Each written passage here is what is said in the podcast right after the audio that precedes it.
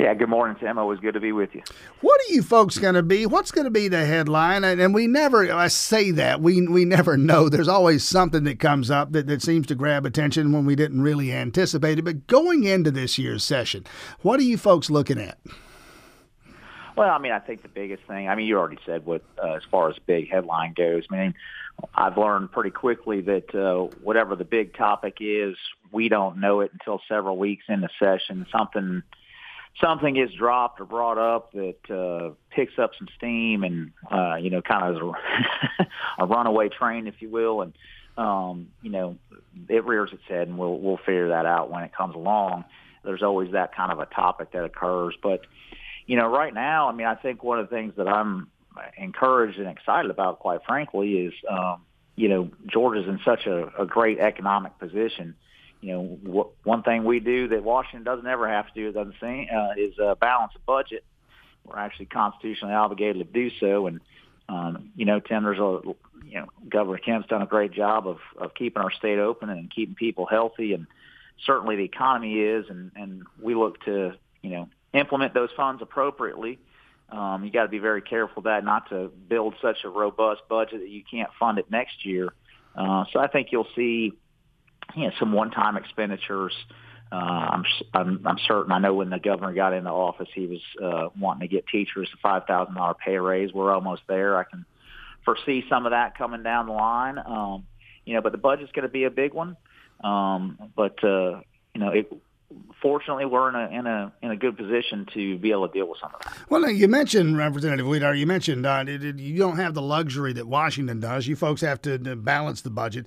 Uh, so one thing you actually have to do uh, in a legislative session. But and here comes a phrase I don't get to use much. To be fair to Washington uh, a lot of the money you're going to be spending, you mentioned some one time expenditures, those kind of things. A lot of that money coming from Washington in the form of these rescue dollars, CARE Act, the rest of it. Uh, the local governments have been blowing through it and coming up with ways to spend it and trying to dream up ways to spend it. It has helped at the local level, the school board level, and I'm sure it's helped at the state level as well. Sure, it has, and and you'll see those things. Like I said, uh, one-time expenditures. Now, keep in mind those dollars actually don't flow through our budget. Um, so that is a completely separate expenditure, uh, separate than what the legislature will be legislature will be taking up. So the money that I'm talking about is money generated by our strong economy. Um, and those types of things, still, you have to be careful with how you spend those dollars because, again, you know, next year we might not have such the economy, or or the year after that, and you build a budget that's got to be funded year after year after year. You got to be careful how you spend those dollars. You know, we're only allowed to keep a certain amount of money in reserve legally we legally have more money in reserves right now than we're allowed to have. Talking about the rainy day um, fund. That's correct. So you know we've got to get that to a point. You know, obviously that we're back in line with uh, what we're, we're we're allowed to do, and that means we're we're going to be you know able to fund some things uh, this year that maybe we wouldn't otherwise. But again, those aren't necessarily things that we're going to take up you know, year after year. So we're going to have to look at how that's going to be handled. Forgive me. I know we've had this conversation off the air, Representative Wiedower, and I don't know if we had it on the air or not. I know we talked with Representative Frye about this. The two of you, Athens State Rep Spencer Frye and you, uh, tabbed by the governor, and this is a little bit arcane but important. Uh, you were tabbed by the governor some months ago to look into what was then a, a spiraling cost in lumber uh, expenses uh, that all of us were paying as we work on our homes or other projects. And, and you found some really interesting things as you dug into that. Sure. Yeah, and actually, the, the speaker appointed a study work group, basically a committee this summer on the rising costs of uh, construction materials. You know, there's a host of issues there. Um, what was very interesting, Tim, is it didn't matter what industry we went to. Uh, it didn't matter if we were talking about loggers, or people delivering materials. The trucking issues that we have are shortages of drivers. Um, it's it's alarming. It's been compounded by the fact, as we've obviously come to find, that you know with some of those budgetary cuts, uh, when we cut 10% off the budget, you know some of these uh, technical schools that had driving programs, you know, driving programs are not are not inexpensive. Um, they're very hard. They're very uh, robust to keep up. So some of those got cut. Then you add in, you know, obviously unemployment and opportunities, and uh, uh, money that was being coming down from the federal government, as you mentioned. You know, we lost a lot of drivers to retirement um, and other things. So you con- and then you contrast that with how well we have brought businesses to Georgia and the unbelievable operation going on right now at the Savannah port. Um, you know, I, every time I bring up the port, I mention to people, and I'll tell everybody listening this morning, anytime you want a citizen in Georgia, you can drive up to the port and you can ask for a tour. And I, I encourage you to do it because if you are into logistics in any way, shape, or form, it is absolutely astonishing what they're accomplishing down there.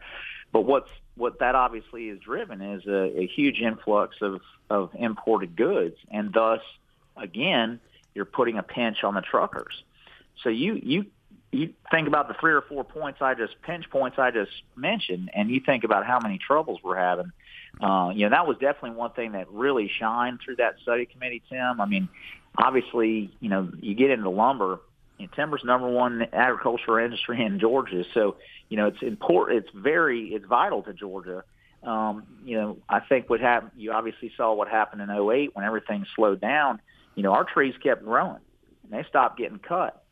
So we have a tremendous amount of trees in Georgia right now that, you know, the inventory of trees is, is off the charts compared to the consumption.